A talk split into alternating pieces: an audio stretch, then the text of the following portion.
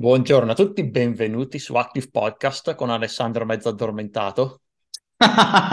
Sì, in pratica oggi lunedì eh, piove di brutto e ho saltato la palestra, che No, sono la coppiata di cose che ti tolgono completamente l'energia. Lunedì mattina svegliarsi con i diluvi universale fuori e in più mi è saltata la palestra e quindi l'energia è proprio a fiotta. no, qui invece eh, è appena tramontato il sole, sono le tre e un quarto. Wow, serio? C'è tramonta così presto lì in Finlandia? Sì, sì, però per un'altra oretta circa c'è ancora un barlume di luce perché qui siamo talmente a nord che il sole va giù molto lentamente, quindi anche se è già tramontato c'è un filo di luce, si vede ancora qualcosa. I lampioni non sono ancora accesi, per poco. Mm. Ma per mia ignoranza, ma in Finlandia c'è l'aurora boreale? Sì, sì, ciao. È, è abbastanza comune, Che bellezza. Non l'ho mai vista in vita mia. pieno di gente che viene qua a vedere l'aurora. Che tra l'altro sta- mi stavi parlando che stai facendo un road trip dall'Italia in Finlandia. Sì, vengo su con una mia amica con a Vienna, Varsavia e Tallinn. Tre città, fra l'altro, che non ho mai visto. Sì, oh no, ho... Sì, Varsavia ci sono stato un paio di giorni. Tallinn non l'ho mai vista perché quando sono andato in Estonia non ero a Tallinn. E Vienna mai vista neanche quella. Mm. Quindi tre città che mi mancano. Eh, diciamo che allora nei prossimi mesi entrambi scopriamo Vienna, perché io ci ho prenotato dicembre su, su Vienna per capire anch'io, insomma, l'ho sempre vista nelle foto, quindi vediamo di, di- di- Tutti me ne parlano da Dio di sta Vienna, dice che è una città magica, bellissima, atmosfera affascinante, lo scopriremo. Mentre per sto, collegarci, vai, sto facendo anche la... C'è l'opportunità di allungarla di un giorno e di fare la sosta anche a Vilnius, e dove sarebbe? Questa non l'ho mai sentita. Lituania, è la capitale della Lituania. Ah, così vai a trovare quelli di Revolut. Dato che se ne sono scappati lì, quindi hai la possibilità di. Ma quella l'ho già Invece, vista. Bella città, consigliata a tutti. come si chiama Vilnius? Vilnius, Vilnius, mai sentito. Ma cos'è sono... capitale, capoluogo? Cos'è? Da- di che tipo di città è? è Proprio la Vilnius. capitale della Lituania. Io, eh, zero totale, mai sentito Sono. Vilnius della Lituania, poi c'è Riga in Lettonia e Tallinn in Estonia. Ah, diamine, vedo fotografie fighe con queste cose arancioni. Che sono ste robe? Castelli. Ah, sembra figa. C'è una città molto antica, Vilnius. Mm. Ma invece, a proposito di antico e mappe, dato che te per fare sto road trip sicuro sarei stato in giro su Maps, eccetera, eccetera, parliamo di un'altra mappa tornando nel nostro mondo marketing, cioè la matrice RFM. La matrice RFM, insomma, per chi non la conoscesse, Stefano, so che te non l'hai mai usata tendenzialmente, la conosci No, poco. quindi lascio Eh, parlare te. Per chi non la conoscesse, ne abbiamo già un minimo parlato in maniera accennata in altri podcast, perché l'abbiamo messo in vari esempi di, di altri argomenti. Invece abbiamo pensato, why not? Facciamo un eh, podcast dedicato alla matrice RFM. Cos'è? Molto semplicemente, per ricordarvi, RFM sono le iniziali delle tre parole chiave che vanno a definire un po' questa mappa, questa matrice. R sta per recency, poi la, la pronuncia me la corregge Stefano se dico qualche cavolata. Recency. Esatto. Cioè la recenza, cioè quanto è recente un acquisto fatto dal cliente. Diciamo che è tutto legato agli acquisti, facciamo sta premessa. Eh, quindi recency, recency, recenza, cioè quanto, quanto è vicino l'ultimo acquisto.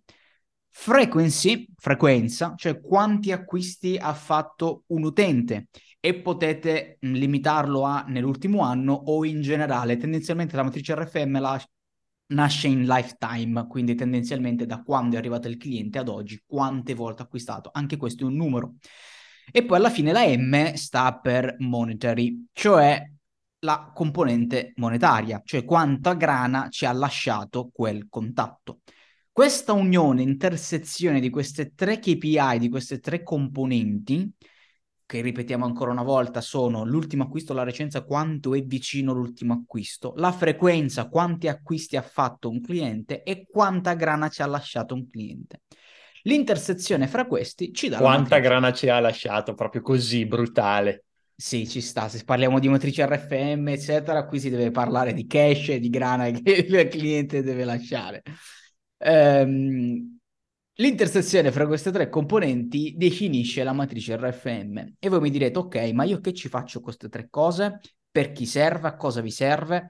Tendenzialmente la matrice RFM nasce per gli e-commerce perché è lì che ci sono gli acquisti ripetuti, ci sono tanti prodotti ed è, eh, tra virgolette, necessario che un utente, anzi forse neanche tra virgolette, è necessario che un utente debba acquistare, riacquistare, tornare e che quindi queste KPI, queste componenti abbiano senso di esistere. Nel recente passato, mettiamola così, tanti più o meno influencer in Italia soprattutto hanno iniziato a consigliare la matrice RFM anche in altri tipi di attività. Ed effettivamente io vi lascio la libera interpretazione del vostro business, della vostra attività. Se avete un cliente continuo e ricorrente che può acquistare tanti prodotti, tanti servizi, eccetera, eccetera, e di tutto quello che stiamo per parlare, di tutti i segmenti di cui stiamo per discutere, magari vi viene in mente la voglia di volerlo testare nella vostra attività, fate Vobis. Tendenzialmente io vi dico che um, la matrice RFM nasce nel mondo degli e-commerce e poi insomma ad oggi si sta un po' espandendo e tanti la stanno utilizzando anche in altro. Quindi nella pratica cosa serve? Per creare segmenti di clientela. Questi segmenti di clientela sono il risultato di più intersezioni delle tre componenti principali alla fine della fiera, in base ai segmenti, noi progettiamo e triggeriamo delle automazioni, delle sequenze, delle azioni marketing, poi possono essere ovviamente non soltanto via email, ma anche nelle ads, eccetera, eccetera. Potete crearvi pubblici personalizzati, insomma, poi ognuno può fare quello che vuole per comunicare in maniera personalizzata a queste persone. E questo è chiaro, Stefano. Ti è chiaro un po' come ti uso un po' come cavia, come se fossi l'ascoltatore. È chiaro Fino un po' su come Ok, e ora io volevo incentrare il podcast su quelli che sono una serie di esempi di segmenti da poter creare. Poi ovviamente a questi non sono la legge sacra che sono soltanto questi e questi dovete usare punto. Questi sono esempi che vi aiutano a ragionare su come poter intersecare questi, ehm, questi, queste tre componenti. Tra l'altro online sta pieno di, di, esempi, di segmenti, eccetera, ci sono le mappe e quant'altro, perché considerate che potete sia usare le tre, tre, le tre componenti in maniera semplice, cioè io ho il numero di frequenza, cioè il numero di acquisti, ho il numero dell'introito, della parte monetaria, e ho il numero degli ultimi giorni, da quanti giorni sono passati dall'ultimo acquisto. Quindi ho questi tre numeri e già l'intersezione di questi tre numeri può formare segmenti. Poi invece ci sono approcci uh, che invece danno dei punteggi, quindi creano una serie di sezioni ad esempio, una recenza da 0 a 7 giorni ha un punteggio 10, da 7 giorni a 14 giorni ha un punteggio 8, non lo so, faccio a caso. Quindi si vanno a strutturare una serie di sezioni e quelle sezioni danno un punteggio e poi si creano i segmenti sulla base del punteggio. Più il punteggio è alto significa che più è un segmento di alto valore, più il punteggio è basso, più è un segmento di basso valore. A me personalmente non piace tantissimo ragionare con i punteggi quando si parla di matrice RFM. Ogni volta che l'abbiamo um, pensata, tendenzialmente io ragiono direttamente col segmento di clientela che mi serve, che vorrei intercettare. Nello specifico, oggi ho individuato principalmente cinque segmenti. Sempre esempi stanno parlando, quindi tendenzialmente anche te Stefano, se, nel, mentre che parlo ti, ti, viene in mente un preciso segmento da poter andare a vivisezionare di queste tre componenti, sparalo pure. Il primo segmento che tutti gli imprenditori vorrebbero essere la parte predominante della propria lista, però in realtà nella maggior parte dei casi almeno non è così, il segmento dei campioni, chiamiamoli così, cioè sono i migliori clienti, cioè il top delle tre componenti, cioè hanno acquistato recentemente, hanno un'altissima frequenza, ti hanno acquistato molte volte e mediamente spendono tanto e ti hanno dato tanto a livello di monetario. Queste tre eh, mh, componenti al massimo generano un po' i campioni, sono i fan, i veri e propri fan del tuo brand. Ecco, perché tu mi dici è interessante andare a segmentare queste persone? Perché paradossalmente sono molte le aziende che non lo fanno.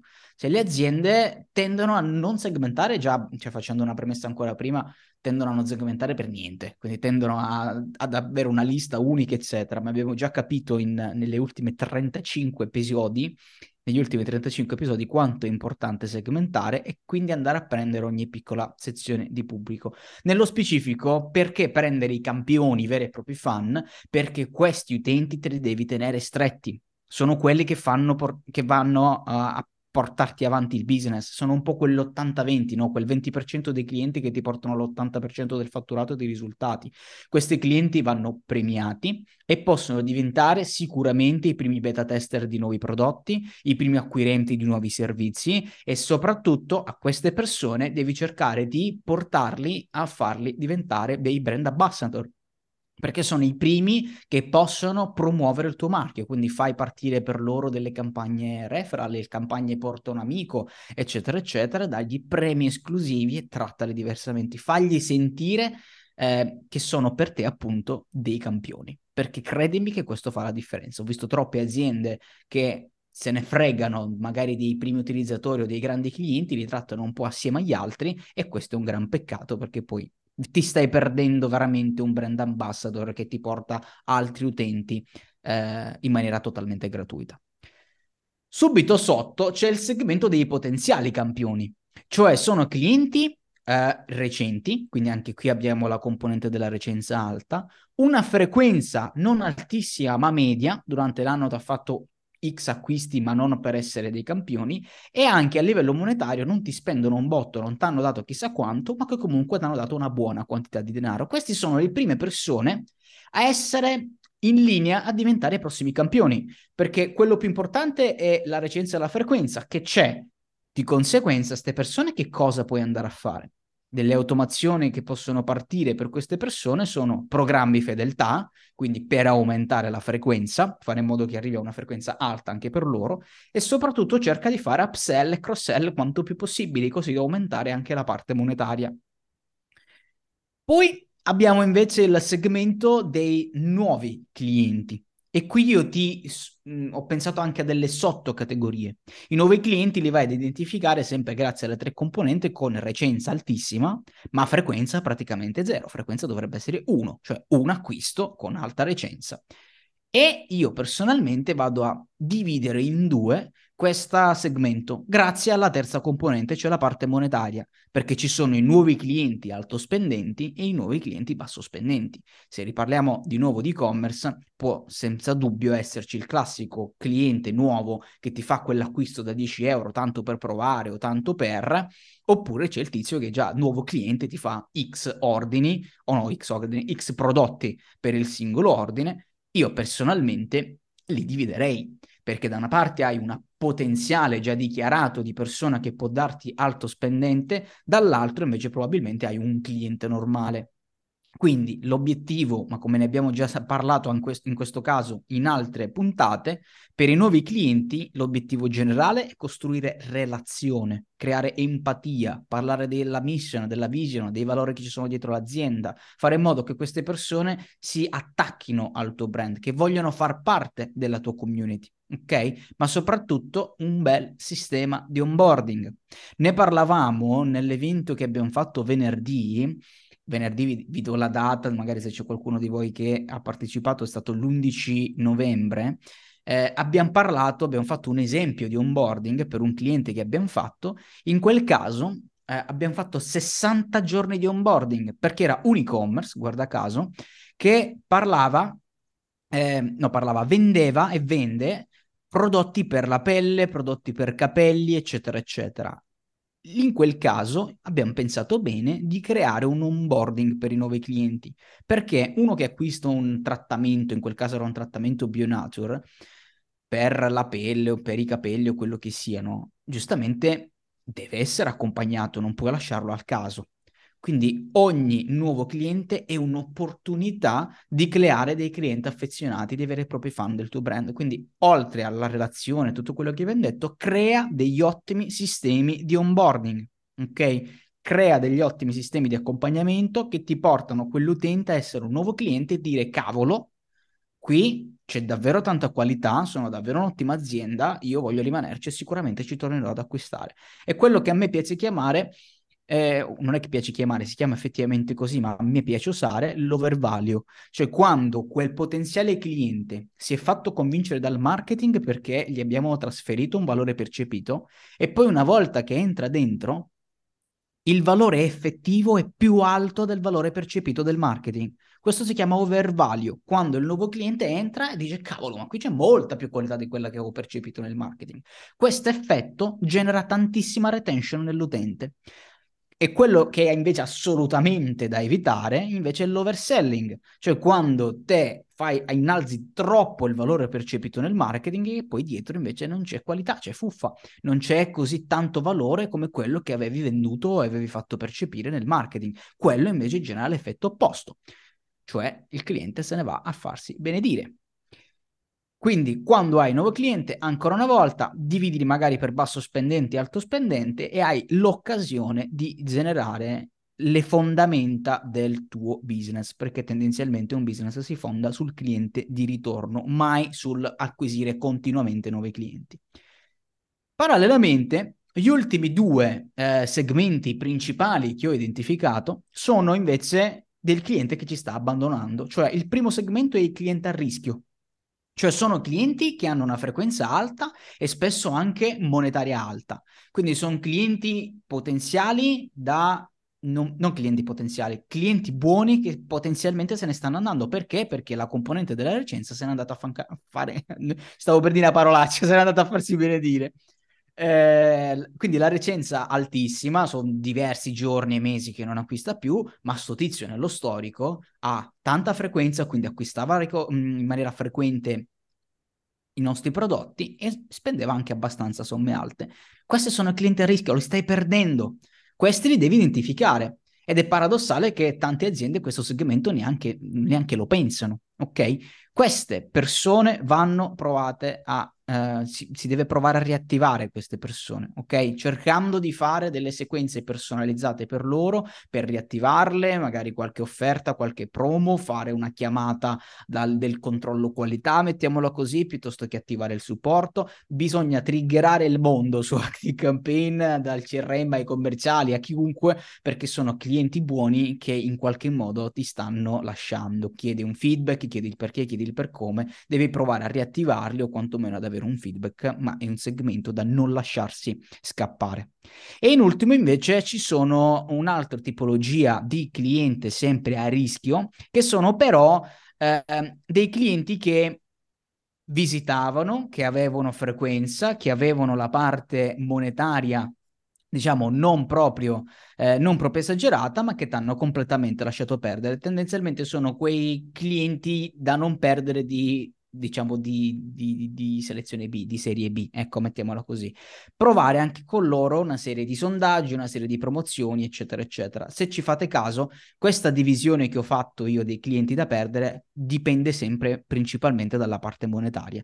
Quindi, come ho fatto per i nuovi clienti, anche per il cliente a perdere, un conto è perdere un cliente con alta frequenza e alta monetaria, un altro conto è perdere i clienti con bassa frequenza e, e, ehm, e bassa monetaria sono comunque clienti, però giustamente cercate di approcciarli in maniera differente. Questi sono un po' i principali segmenti da poter andare a tracciare con le tre componenti di licenza frequenze monetarie. Quindi ripetiamo velocemente, sono i nuovi clienti e dividerli per alto spendenti o basso spendenti, i clienti a rischio, anche quelli basso spendenti o alti spendenti, e poi andare ad identificare i campioni o potenziali campioni dei tuoi clienti. Poi ce ne sono un botto di segmenti in più. Se veramente su internet potete trovare i listoni immensi. Il mio consiglio è di non andare in overprogramming di sta cosa, cioè non andate a creare 14.000 segmenti e a complicarvi la vita perché poi ottenete l'effetto opposto, ma concentratevi su quei segmenti di cui davvero vale la pena. Io in questi ve ne ho parlato di 4 5 che secondo me sono i principali, ma poi ci sono tantissimi, c'è il cliente saltuario, ad esempio, quello che ha una frequenza bassa, una recenza alta, monetaria, eccetera, eccetera. Quindi intersecando e ragionando sulle tre componenti, ehm, potete andare a identificare X segmenti e quei segmenti devono essere trattati in una maniera precisa e far attivare determinate automazioni sequenza o contenuti condizionali all'interno delle vostre newsletter o cose di questo tipo. Non so Stefano se ascoltando un po' gli esempi che ho fatto io di segmenti ti sia venuto in mente qualche segmento in più. Non mi è venuto in mente nessun segmento in più perché appunto non è un modello che conosco, quindi è, è difficile fare aggiunte rischierei di dire cagate, però l'unica cosa che posso dire è che appunto abbiamo già parlato molto spesso della segmentazione, di quanto sia importante. Questo è uno dei modelli per segmentare. Non è l'unico, è funzionale da quello che vedo perché è, mi sembra abbastanza semplice da, da creare, da implementare, da capire. E questa è la cosa più importante perché di sicuro ci sono altri modelli più complessi, ma questo modello, proprio perché è semplice, è più facile che venga implementato anche da una piccola azienda ed è questa la cosa importante perché qualsiasi tipo di segmentazione è meglio che non fare nessun tipo di segmentazione. Questa matrice aiuta a semplificare questo processo e soprattutto, altra cosa importante è che questo sistema, questa matrice RFM porta il concetto che non tutti i clienti sono uguali, ci sono clienti migliori, clienti peggiori. E, e vale sempre il principio di Pareto, no? che in, in molti business, in quasi tutti i business, l'80% dell'utile viene dal 20% dei migliori clienti. E questa matrice include proprio questo, questo concetto. Ci sono clienti migliori, clienti peggiori e porta a focalizzare e a concentrare gli sforzi su quelli che sono i clienti migliori.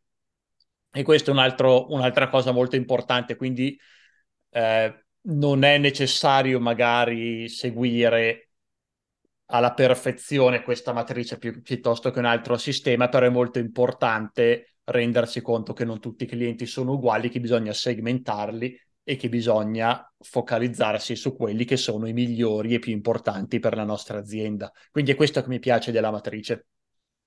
Sì, tendenzialmente ti, ti forza a iniziare a ragionare a livello di segmenti di, di, clientela rispetto ad avere una pagina bianca e ragionare così. Ti dà fondamentalmente un modello di pensiero, mettiamola così. Esatto, che è importante proprio perché seguire un, uh, questo tipo di, mh, di matrici e seguire una traccia aiuta a implementare più facilmente ogni strategia.